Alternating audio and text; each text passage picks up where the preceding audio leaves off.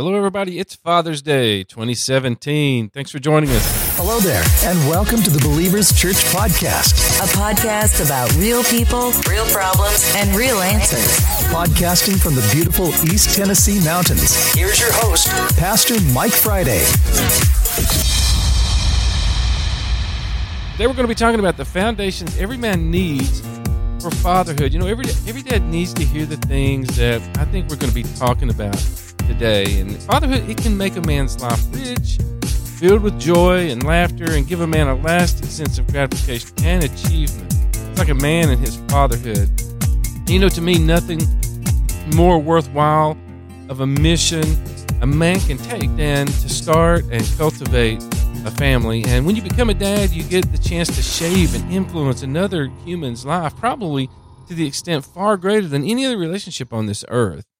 And as dads, we're on this trajectory to set our children on a journey of true greatness, or in the worst cases, wound them deeply. Because fathers change lives. Fathers have an incredible opportunity to make a deep, lasting impact. But the reality is this being a father and cultivating a family isn't easy. I mean, it's not something that always comes naturally. You know, truth is, some of us started a family maybe before we realized what we'd gotten ourselves into or even how to do it. Even if you grew up in a home with a great dad, you can get or feel lost at times as a parent. Remember, now, you know, that little anxiety when you first held your daughter or son and you looked into their eyes for the first time, even during grade school years, you might feel it trying to help with grades or behavior. And you may feel it even now if you have teenagers who argue with you and just how difficult it can be to connect. So, as a parent, all of us have felt that anxiety or confusion or frustration. And it seems like once you figure out how to parent a child in one stage of life, kids transition to another stage, which has its own unique needs and challenges all of its own. Unfortunately, our culture, folks, doesn't offer much guidance. Fatherlessness is devastating today. I mean, in 1950, 4% of children were born outside of marriage. In 2007, 40%. And the research is overwhelming and powerful. Children growing up in father absent homes are far more likely to be poor, have behavioral problems, be convicted of a crime, be abused, use drugs, and more. And children growing up in father present homes are far more likely to get better grades, be more emotionally secure, be less sexually active, and to be physically healthier. And men, I would say this the bottom line is this we need good fathers. We need men who are willing to embrace the long road of cultivating a family.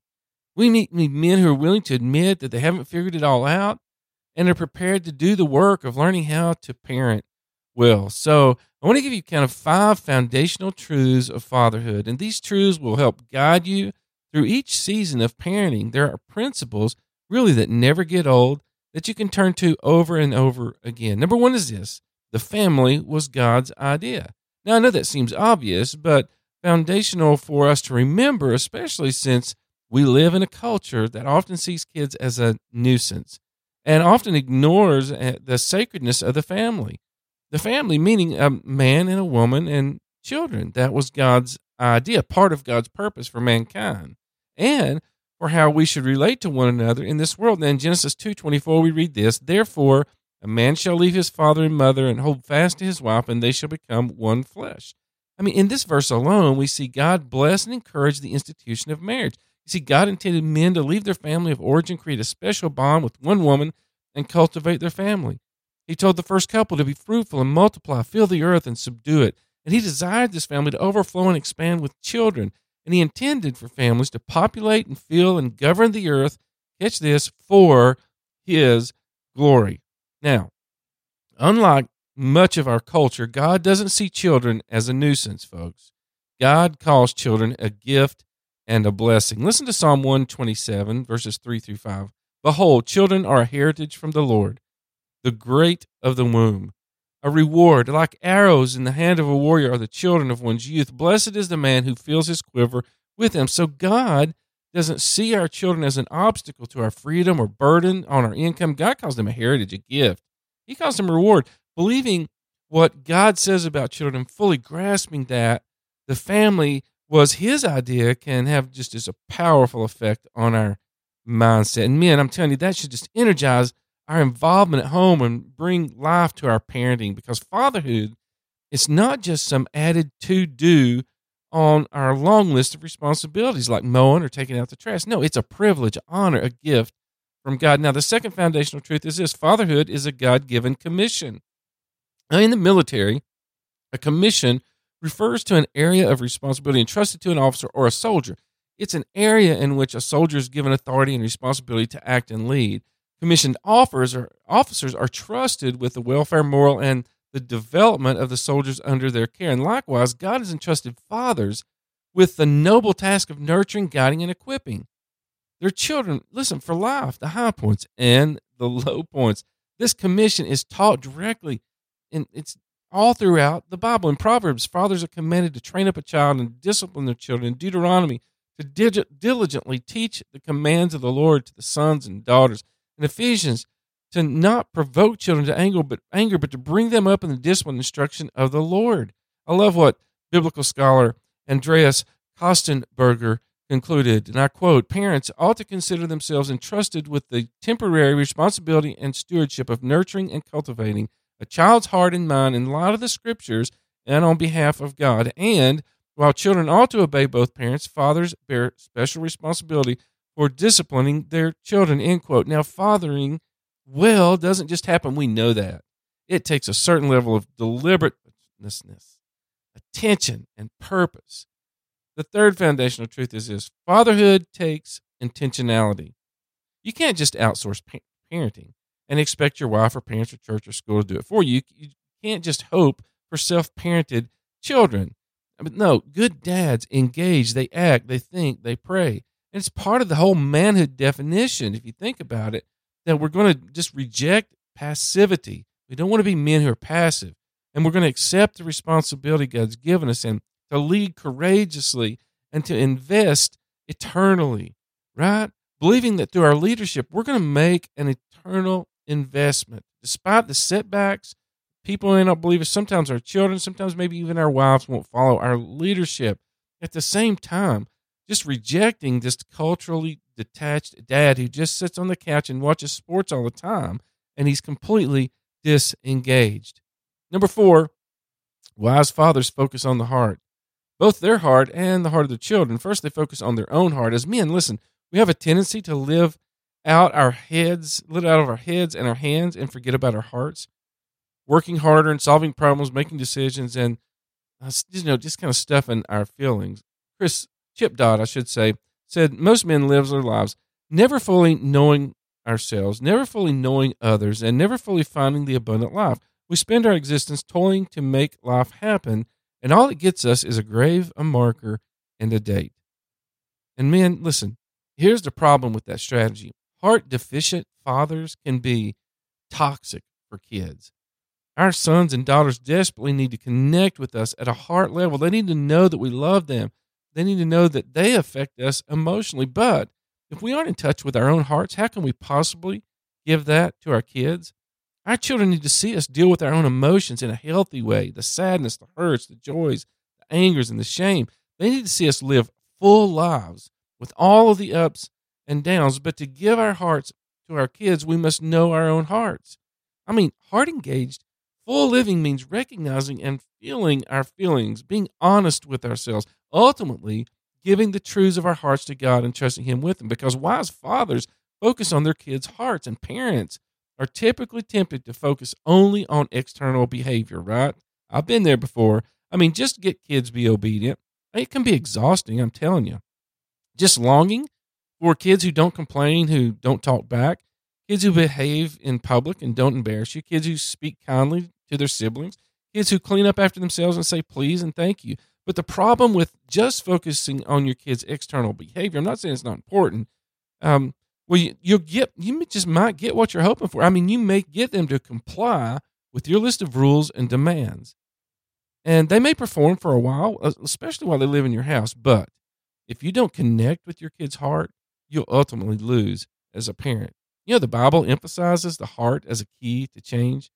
To a full and abundant living. Proverbs 4:23 above all else guard your heart for it is a wellspring of life. Luke 6:45 the good person out of the good treasure of his heart produces good and the evil person out of his evil treasure produces evil for out of the abundance of the heart the mouth speaks. Wise fathers are not just concerned with compliance and external behavior, but they're trying to connect with the kid's heart and to build that trust with him. Wise fathers aren't just trying to protect their own peace and quiet. They're willing to be interrupted and to pause and to figure out what's really going on inside their kids. They choose to play the long game of shepherding with their kids' hearts. And now, this doesn't mean, like I said, that behavior isn't important. It sure is. But like Jesus tells us, behavior is an expression of what's going on inside. And I cannot tell you the importance of connecting with your kids' heart. You know, both our children are different, and we cannot parent them the same way. But we needed to study. I had to study them to find out who they really are and find out what excites them and what they're passionate about and their abilities. And you should desire, dads, to know these things. You want to understand who they really are and what makes them different. And then you want to parent them accordingly. I mean, you can even do a personality profile, and I wouldn't recommend this until at least they're in junior high. I think it's youruniquedesign.com. Find out whether they're an extrovert or an introvert. And if you've got three extroverts and all of a sudden you have one introvert and you throw them into the mix, it's going to be a little bit different for them, right? And you just got to find out, study, know who they are. The last foundational truth is this wise fathers are grace dependent. They recognize their need for the grace of God, both for their salvation and their ability to parent well. You know, wise fathers have recognized their own brokenness and they trust Jesus to forgive them of their sins and to give them a right standing before their heavenly Father. I mean, they believe Romans 3:23 which says all have sinned and fall short of the glory of God and are justified by his grace as a gift through the redemption that is in Christ Jesus. Wise fathers know what it means to need and experience forgiveness from God. They know what it means to need grace, and therefore they're willing to give grace to others and especially to their children. You know, Jesus tells us there is a link between expressing forgiveness and showing love. In Luke 7:47, part of the verse says, "He who is forgiven little loves little." you know, unless you've experienced the grace and forgiveness of God, it's going to be difficult for you to give grace, to give love, and to forgive your children when they fail or they hurt you. And believe me, they will. You know, grace enables us to see our children through God's eyes and to soften our hearts and to help us with anger and frustration and disappointment. Because wise fathers also recognize their daily need for grace as a parent. I mean, they've realized they can't do it alone. They need God to soften their hearts.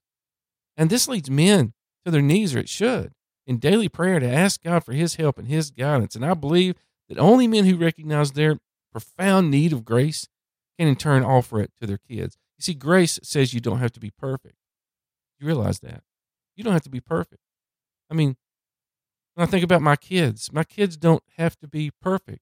You know, as a father, we should create an atmosphere of grace in our homes where there's freedom to make mistakes, freedom to fail, freedom to struggle with sin because we all struggle with sin. Because sometimes all we need is three words because we're going to mess up as dads. And those three words are so powerful. And they're this please forgive me. And before I end the podcast today, let me just say a couple of words to maybe different men listening to this podcast. The first group would be the single men who are not yet dads. I would just say you need to know that there's no better time than today than to start thinking about how to be a great dad. Prepare for when and if God blesses you with children. And then to those who've maybe been the dads who've been through a divorce, uh, you need to know that there's have been some really great dads who've fathered well in the midst of the same situation you're facing.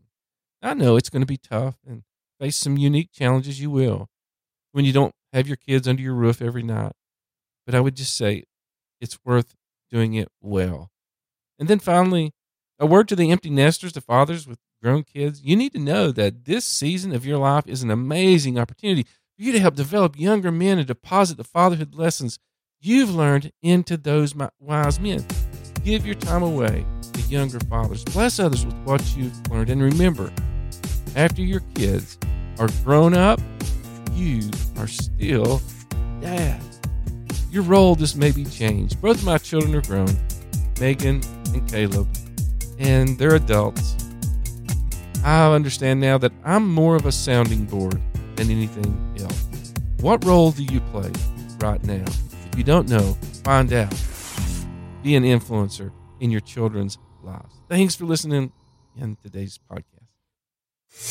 Thanks for listening to the Believers Church podcast. Visit us online at www.believerschurch.tv, facebook.com slash believerschurch.tv. Follow Pastor Mike at twitter.com slash Mike Friday and instagram.com slash mf real life. Check out the other podcasts all about life and the world. Until next time, keep it real and come on.